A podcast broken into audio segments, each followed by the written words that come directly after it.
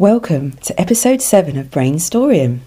Now, last time in episode 6, I did a six story challenge in which I wrestled story ideas from six rounds of Exquisite Corpse. It was quite difficult, it was also funny at times, but you know what? It worked. Some of the Exquisite Corpse have already begun to blossom into short stories, but there's one where, before I write the ending, I want to know what you think should happen next. So today I'm going to read out to you what I've got so far, and I'd love to hear your feedback. In fact, as it has a maritime theme, I'm going to read it from the beach not far from where I live to add the sounds of the ocean. The story is called The Midnight Ship, and it's based on the Exquisite Corpse result The Perfumed Elf Swapped Boots with the Midnight Ship. So thanks again to Fraser Armitage, Mariah, Dushan Farrington, and the Twitter ID Squid Micro for providing the words that created this unique result. Are you sitting comfortably? Then let's begin.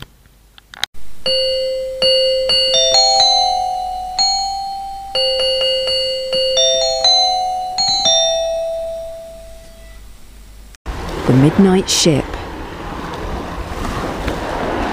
Plumes of sweetness touched the air. Something was different tonight. The scent of the sea rolled around him, bracing.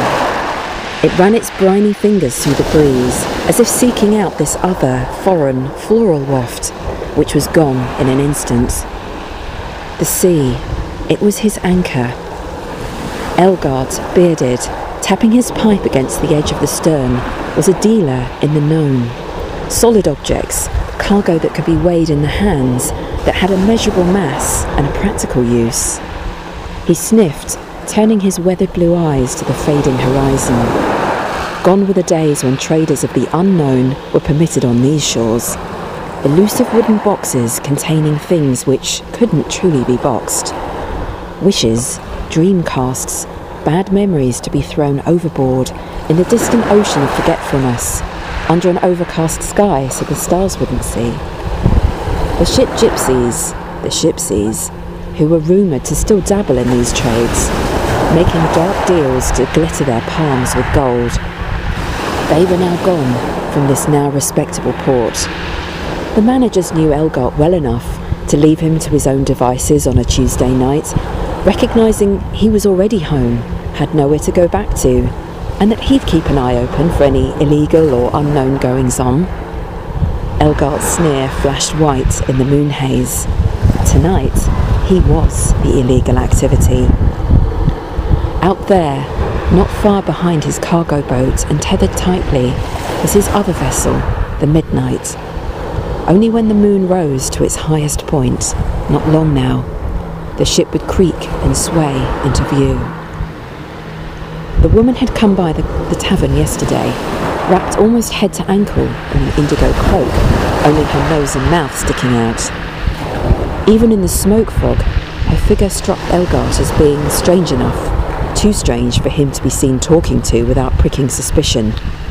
Why couldn't unknown traders learn to dress normally for Pete's sake? He gritted his teeth under his thick moustache and strode past her, his eyes cast elsewhere, and gave a low flick of his fingers that only she would see. True, if she followed him straight away, it might be obvious, except that all the locals were busy laughing at each other's jokes and misty eyed with beer and rum. Better just to get her out of here before they had a chance to notice. It was that formidable directness these strange inlanders had that no amount of heavy fabric could disguise.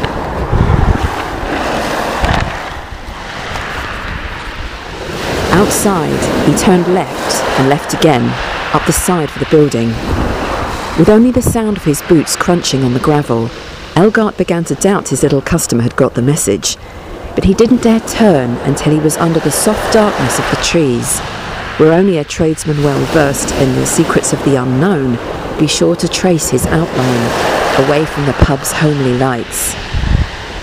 Finally, by the ancient oak, he turned and jolted back a step. What the? The figure stood less than an arm's length away. She must have tailed him like a shadow all the way. Not a she, though. the cloak thrown back, Elgart stared into the pointed face of a male elf. For a few long seconds, measured in heartbeats, they stood in silence. Perhaps the creature was giving Elgart the necessary grace for his all too human eyes to adjust. The quiet glow the elf now emitted was a mere shimmer, a silver sparkle, like a handful of distant starlight cast over his skin.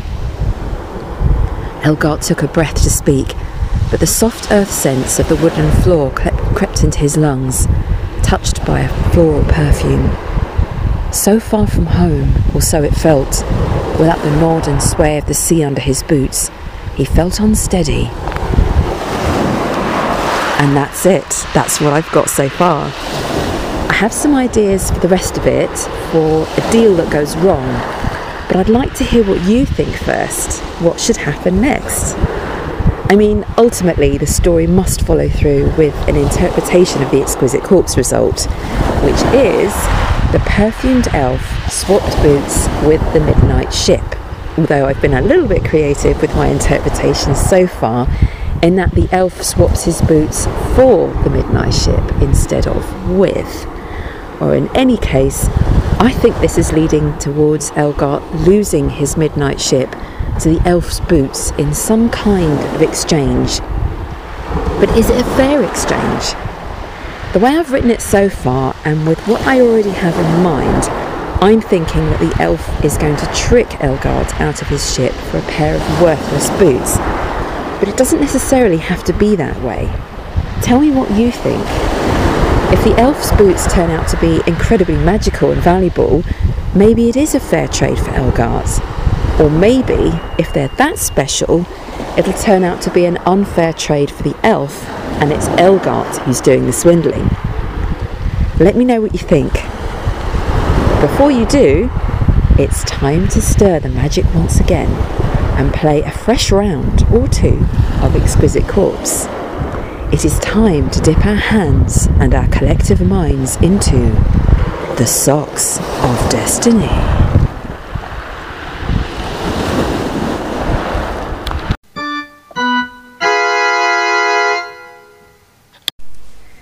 That's right, I decided to come back indoors because I didn't fancy my chances with all these little slips of paper flying around me, just floating out into the sea, never to be seen again. Right, I'm in the dry now with a desk, a pot of tea, so it's just going to be easier that way. Right, the first word is from Fraser Armitage, and it's maligned. Hmm. So there's already a story in there, I think. Somebody's been maligned, but who or what was maligned? Oops. This is from Anonymous. Bubbles.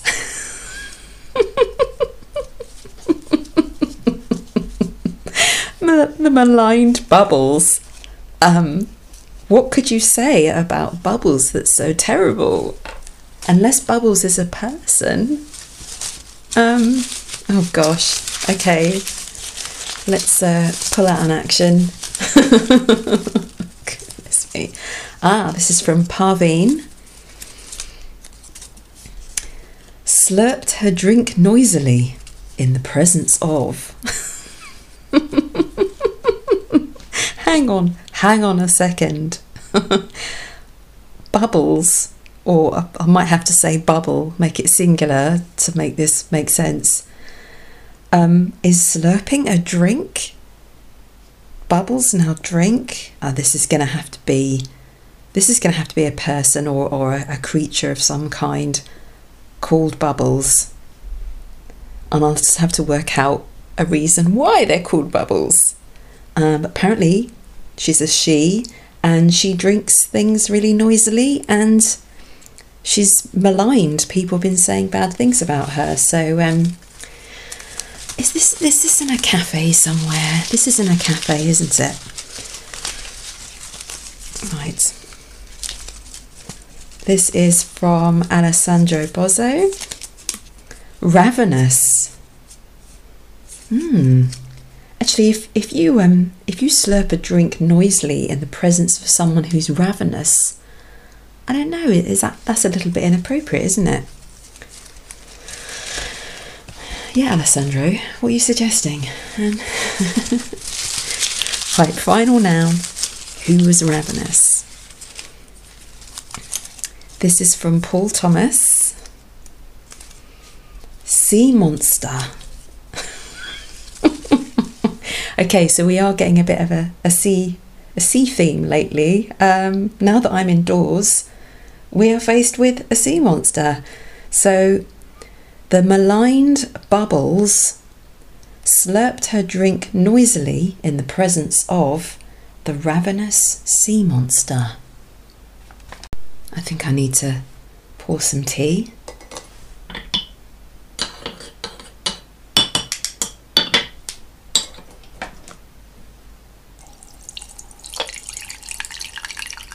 Hopefully, this will make everything make sense almost immediately. That'd be good, wouldn't it?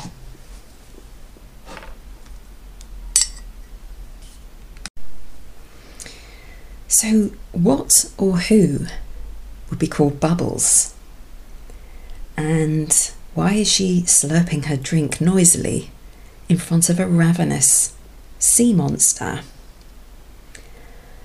Can't help wondering. I mean, yeah, maybe this is because I've been to the beach, and maybe because, yes, there is a sea monster in the story, so how can I ignore this obvious theme? Um, actually, a bit of synchronicity happening there because Bubbles is also to do with water. I think Bubbles is a mermaid. I think they're both beings who are half in, half out of the sea they live a slightly uncomfortable existence.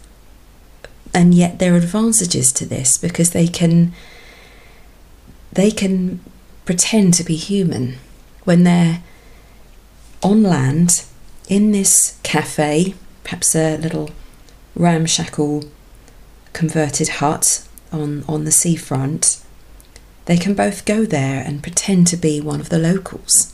Well, they are they are the locals. But with the mermaid, obviously she's she has legs when she comes out of the water. The sea monster just looks like a fairly ordinary bloke. Maybe he's quite large. Um, he has to wear quite big, heavy clothing to sort of cover the fact that he's so huge. Um, not that that would particularly help, but he's a sea monster. He doesn't have particularly good fashion sense. He doesn't get time in the shops like we do. And I wonder if there are other restrictions where some of these half in, half out creatures between the sea and the land, some of them can drink or eat on land, and the others can only eat or drink in the sea. And so the sea monster, maybe they don't get on that well, this sea monster and the mermaid, but the sea monster wants to blend in a bit, wants to learn and, and observe humans, get used to their habits, um, do a bit of people watching in a cafe. Um, he can't go far, it's painful for him to be out of the sea for very long. Um, so he he and the mermaid have an agreement where they go they go onto land together. They occasionally, um, perhaps she goes on land a lot more than he does because she is able to eat and drink on land. But for him, he can only eat and drink in the sea. He eats other fish. I guess that there could be some real tensions between these two characters if technically, you know, um, the mermaid might otherwise be prey for him when they're out there in the sea. But as it is, they've got an agreement, they meet up in the cafe. Um, he kind of needs her there because he has to pretend that he's going to eat or drink something. He'll order a drink and just let the tea go cold or just, you know, swap swap mugs with her once uh, once she's finished her tea or coffee, they'll switch them around, and she'll drink his tea or coffee as well. Um, and perhaps that's why there's this kind of tension between her. That's why she slurps her drink noisily, um, because she realizes it makes him uncomfortable. You know, it's not uh, the best relationship. It's it's based upon an uneasy exchange, uh, uneasy agreement. Um, so, but the maligned bubbles, the maligned bubbles slurped her drink noisily in the presence of the ravenous sea monster who can't eat on land. I wonder why she's maligned. I think perhaps the sea monster has started a rumour about her, but I wonder whether he's done that amongst humans on the land. If he's really unhappy with their setup, this forced friendship, um, or or whether he's started it amongst other sea monsters. But I can see I can see something here. There's there's the basis for quite a bizarre story. I like the half in, half out idea. And that's really come from the, the words here, where the fact that not only have you got two characters who are clearly um, have something to do with water, um, but she's slurping her drink noisily whilst he's ravenous. So there's this duality here. Of yeah, that's that's really that's really interesting. I'm going to I'm going to have some more green tea and celebrate.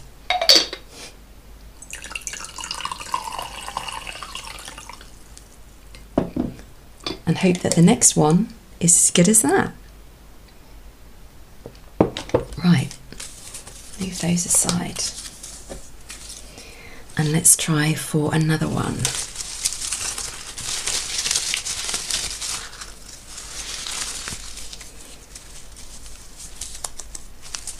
Oops, they're falling out now. Right, I'm going to pick this one. Okay, this is Alessandro Bozzo again. Excellent contributor. Tempestuous. Oh, is that going to be, is that to do with the weather or is it conflicting emotions? I have to see what comes next. What will the, what will the noun make of the adjective? I wonder. This is it's a Twitter ID, Denison underscore Elena. Belly dancer, tempestuous belly dancer. What did she get up to?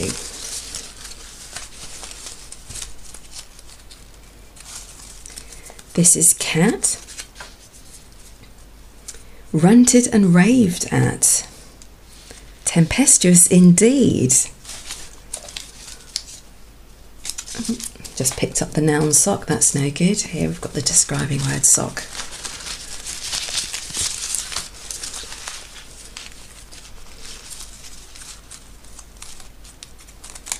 Anonymous again. Delicious. I feel there is a food theme, a food and drinks theme going on today. So, what or who was delicious?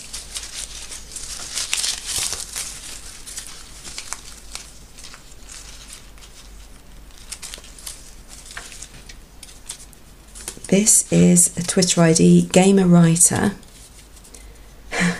Gravedigger. Good grief. So, the tempestuous belly dancer ranted and raved at the delicious gravedigger. I'm struggling to imagine what a delicious gravedigger is. I guess they must exist. Um, but a tempestuous belly dancer, I can I can get my head around that. It's a very passionate dance. Um, I feel we have another difficult relationship here. Uh, but delicious gravedigger. This, this is a really bad romance, isn't it? because she ranted and raved at a delicious gravedigger. What on earth?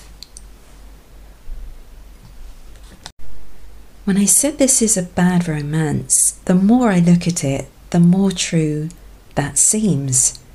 I mean, we have a gravedigger who deals with death and yet is somehow delicious, and a belly dancer who's tempestuous and rants and raves at him. Is this is this a musical? I'm not a big musical fan, but it it seems to me these things are made up of extremes, extreme emotions, extreme things must happen. It can't just be ordinary. Um, there's ranting and raving to be done through song normally, but um, and also yeah, the delicious grave dig- digger. I mean, he's obviously gorgeous, um, and yet he doesn't have the best night job. Um, so we have two individuals with unusual jobs. Uh, one deals in death, the other somehow the essence of life. Of course, she rants and raves at him. How dare he be delicious? Um, maybe we have to think a bit bigger.